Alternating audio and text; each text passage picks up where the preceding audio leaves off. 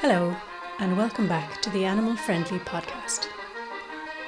This solo episode is all about the surprising history of veganism and vegetarianism in Ireland. When I say that I'm vegan now, there is a question that I hear a lot, always asked in the same bewildered tone. But what, what do you eat?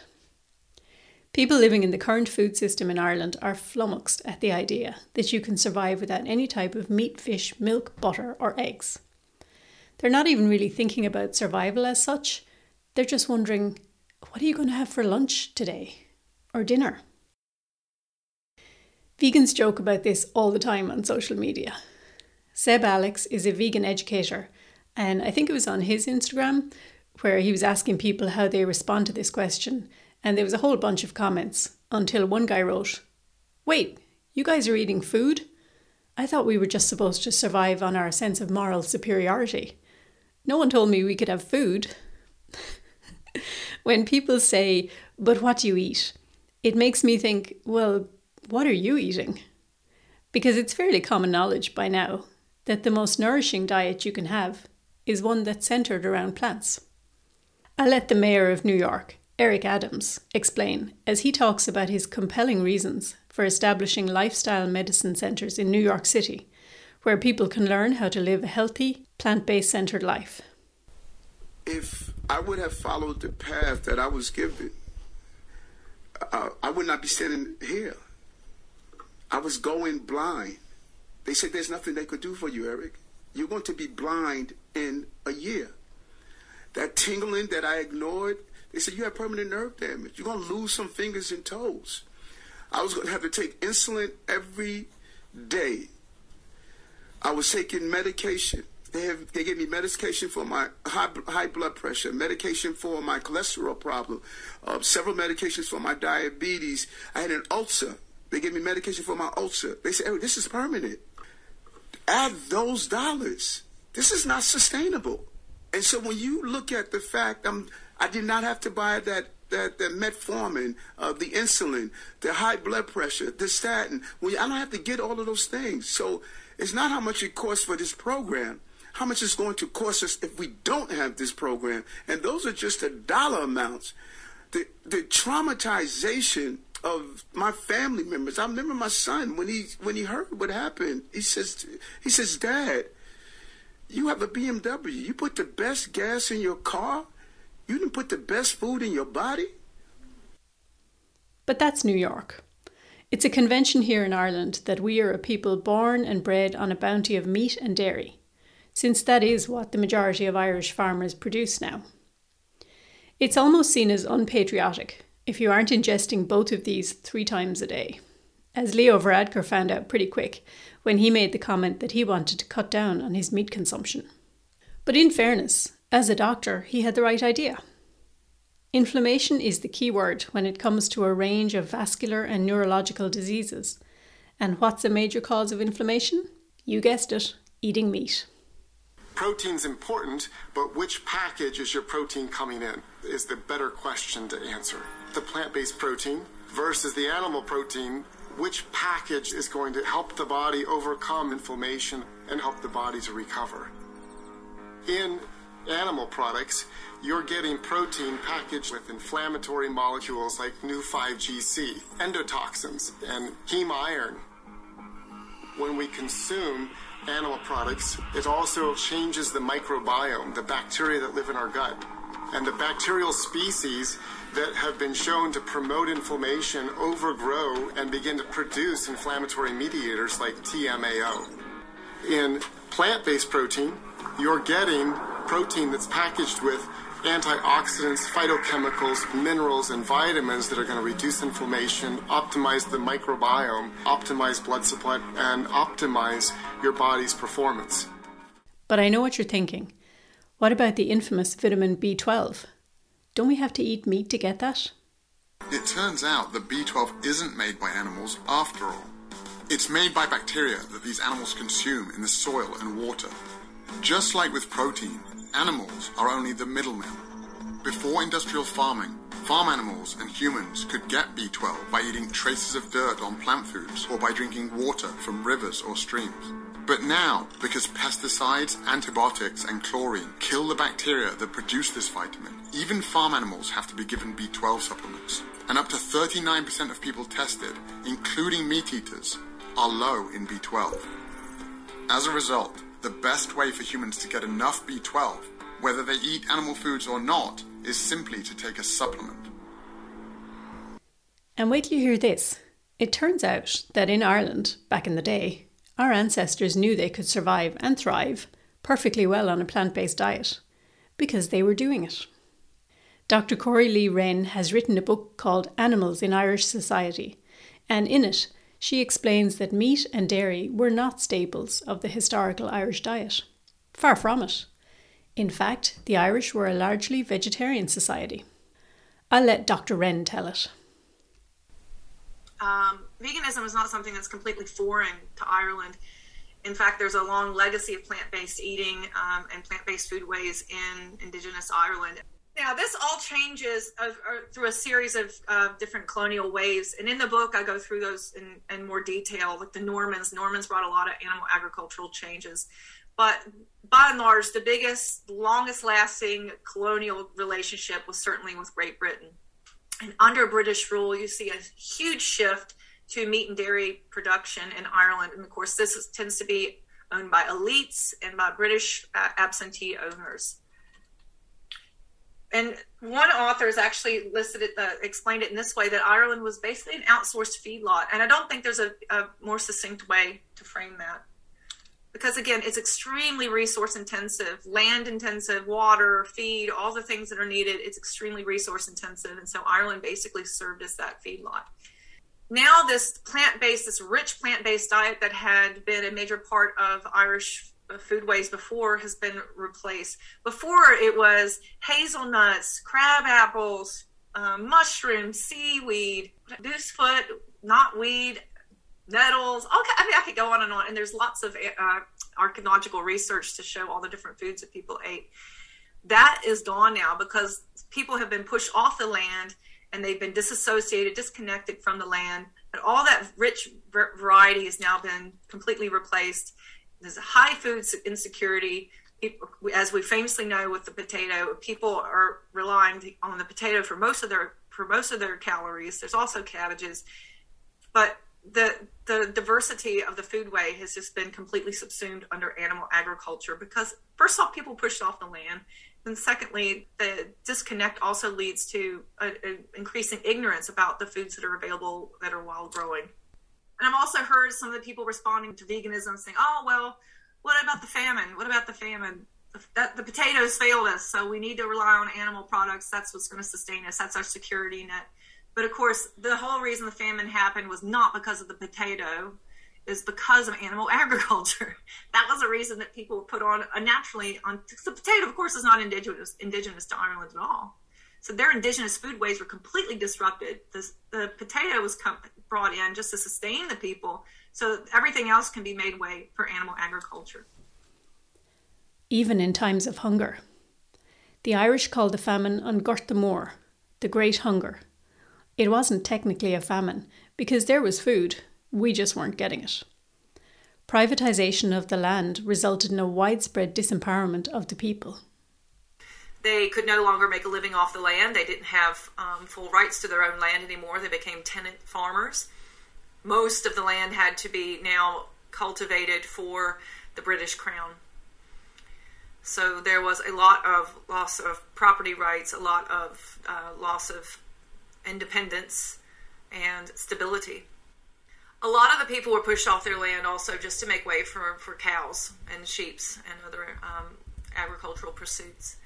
But this is really at the heart of it. It was a, this was a colonization effort that was really premised on the uh, expansion, not just of uh, colonial power or British power, but an expansion of animal agriculture.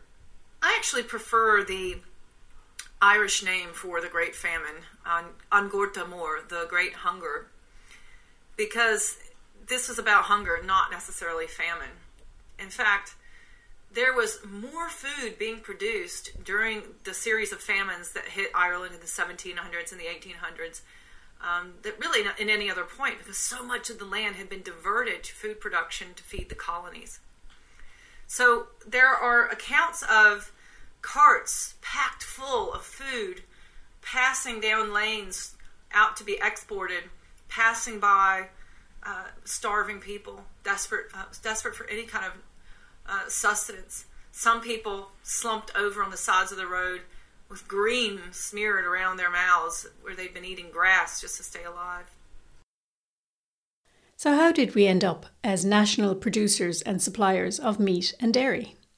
In his book, Sapiens A Short History of Humankind, Yuval Noah Harari describes how colonized countries will often keep the traditions and culture of the country that colonized them, because that's what they've been living with for hundreds of years, and their own historical culture has been lost.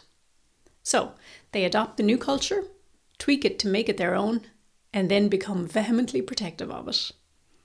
Dr. Wrenn describes the same phenomenon as it happened to the Irish.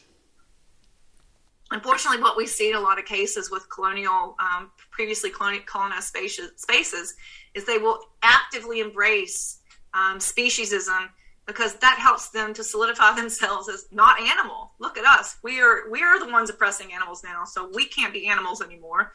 And because these these foodways have really been cemented after hundreds of years of colonialism, that's what they're used to and that's what they think that they're good at. And so they use that as a way to secure their new position in the capitalist world system. And that's why we still cling to the land intensive practices of producing meat and dairy with a lot of it going as export. The Irish countryside is still being used to feed the British, which would be fine if it wasn't doing us any harm. But the Irish Environmental Protection Agency and the Irish Wildlife Trust regularly produce reports that animal agriculture in Ireland is responsible for the decimation of Irish wildlife, as well as the pollution and degradation of our soils and waterways. Not to mention emissions. And of course, the destruction of habitats in other parts of the world in order to grow the food which feeds our millions of cows, pigs, and chickens here. The rangers that we support patrol 5 million acres of wilderness, protecting these endangered species.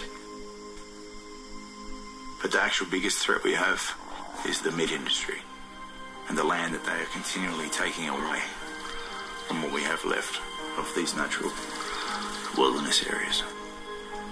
Inch by inch, yard by yard, mile by mile.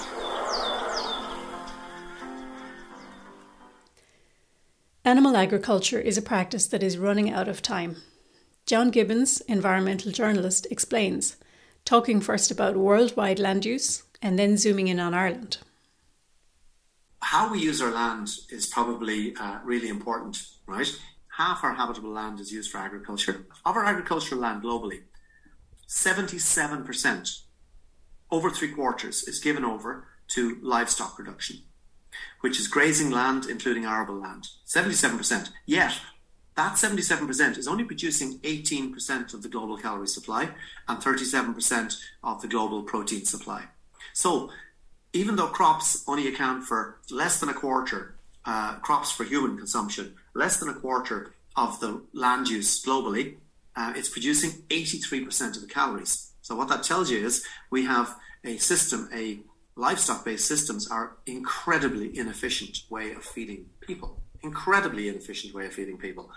And any country like Ireland that is expanding its livestock uh, in the teeth of a climate emergency is flying in the face of science. The farmers here are not to blame. They are caught in the system of subsidies, and even with that, many find themselves lumbered with spiralling debt. The Irish agri food industry likes to pit the farmers against anyone who is advocating for plant based foodways. It's a well worn Machiavellian tactic. As he said, tyrants do not care if they're hated, as long as those under them do not love one another. If the tyrannized are busy squabbling with each other, with imagined enemies, then they don't have the time or the energy to question their real oppressors. Vegans and vegetarians don't hate farmers.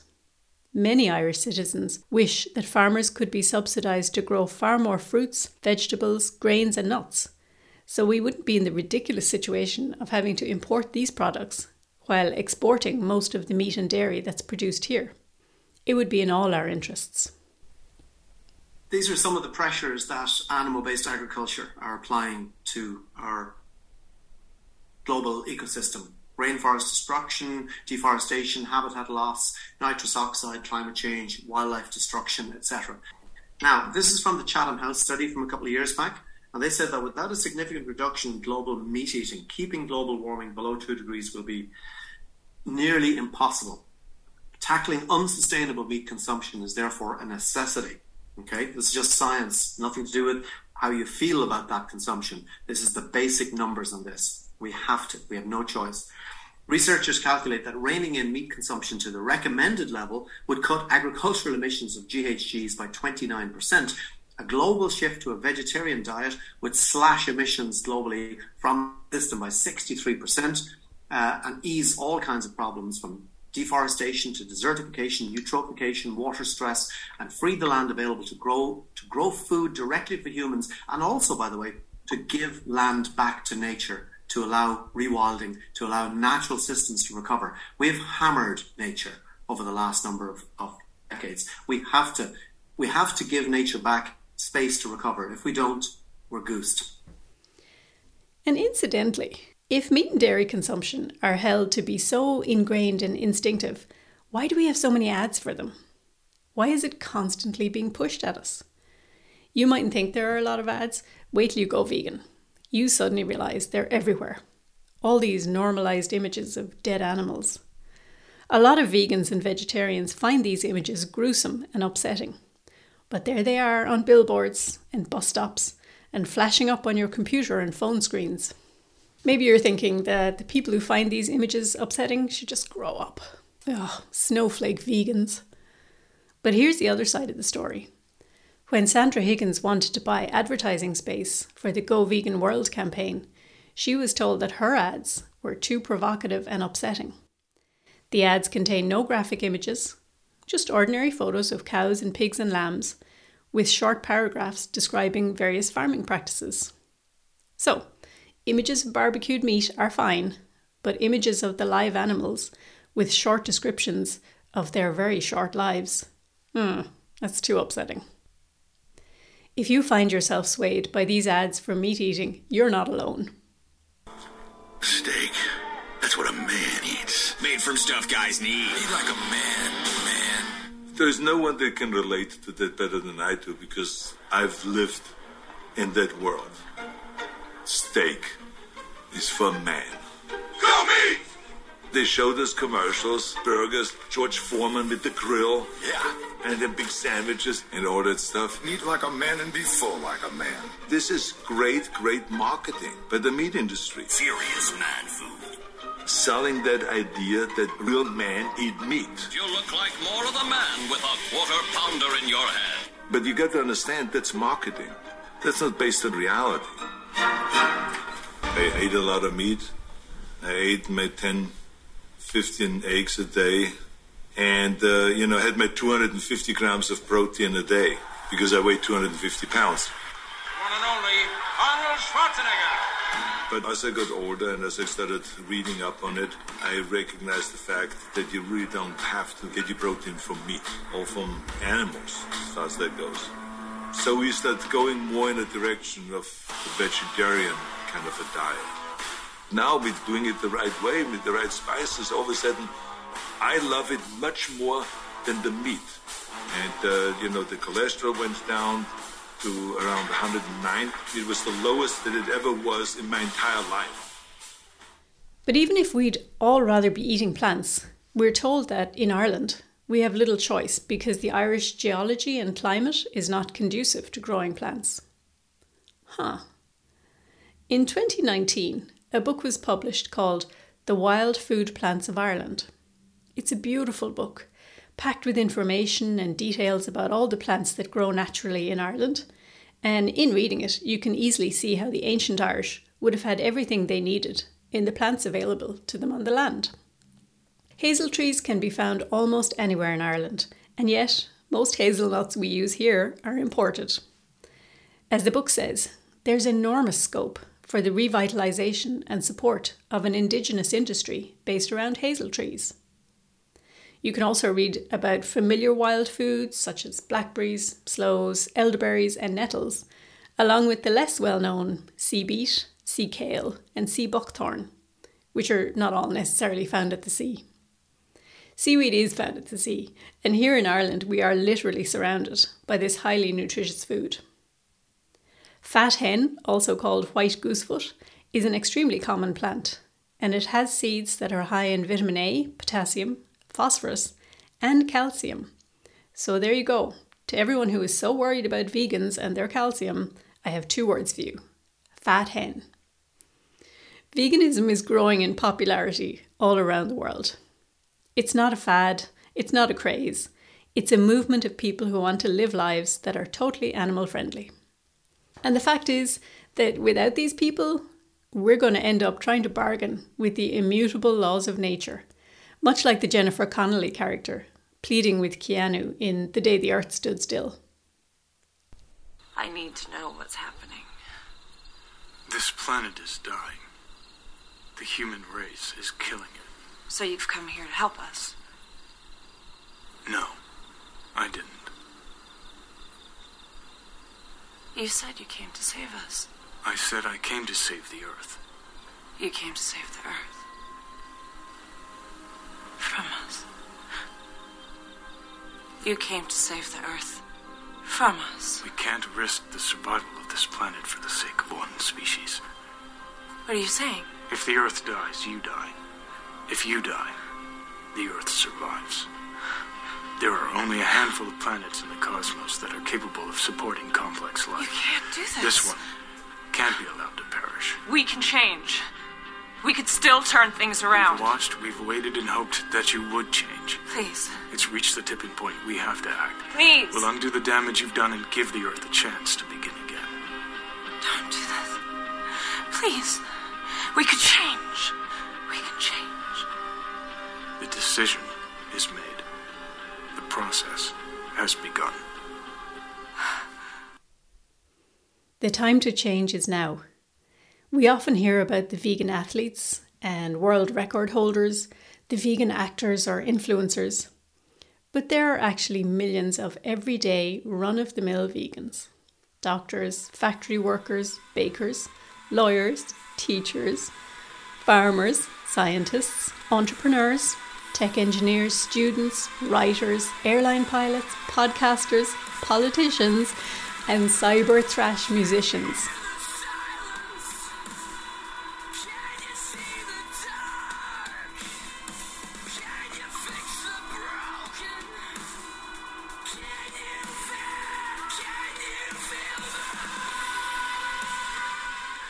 Bring me the horizon, I hear ya.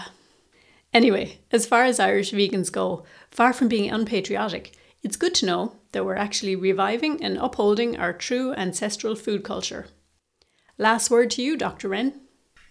I do see that this kind of like foodie movement that has emerged in the recent decades, where there's more and more curiosity about um, old foods and old diets and old menus and recipes. Um, like seaweed is getting a, seeing a resurgence. But I think that there's a lot of room actually reimagine that veganism is something indigenous to Ireland, not just something from elsewhere like tofu and tempeh and falafel, which are all been they've all been staples to the vegan diet. But they're from elsewhere, right? So it doesn't have to just be like foods of the world. What about even here in Ireland? Because I think that's one of the cruelties of the colonial process. It has stripped away that rich heritage of Irish cuisine. Been lost and I think now's the time for us to revisit that. How can we now ride this uh, crest of the vegan wave and apply it to these post colonial spaces where food has been dramatically transformed and generally not for the best? We've transformed these countries into meat and dairy based, like factories, basically, where people are just gorging on this junk and non human animals are dying by the billions. What if we can re- remember what was food production and consumption like before all that happened?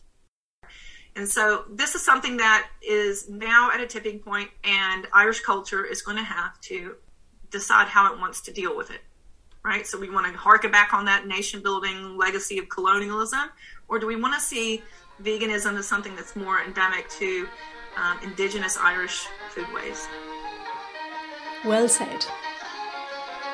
Well, sin é an scéan is. Gur an míle maithagah as agus an céadú eile.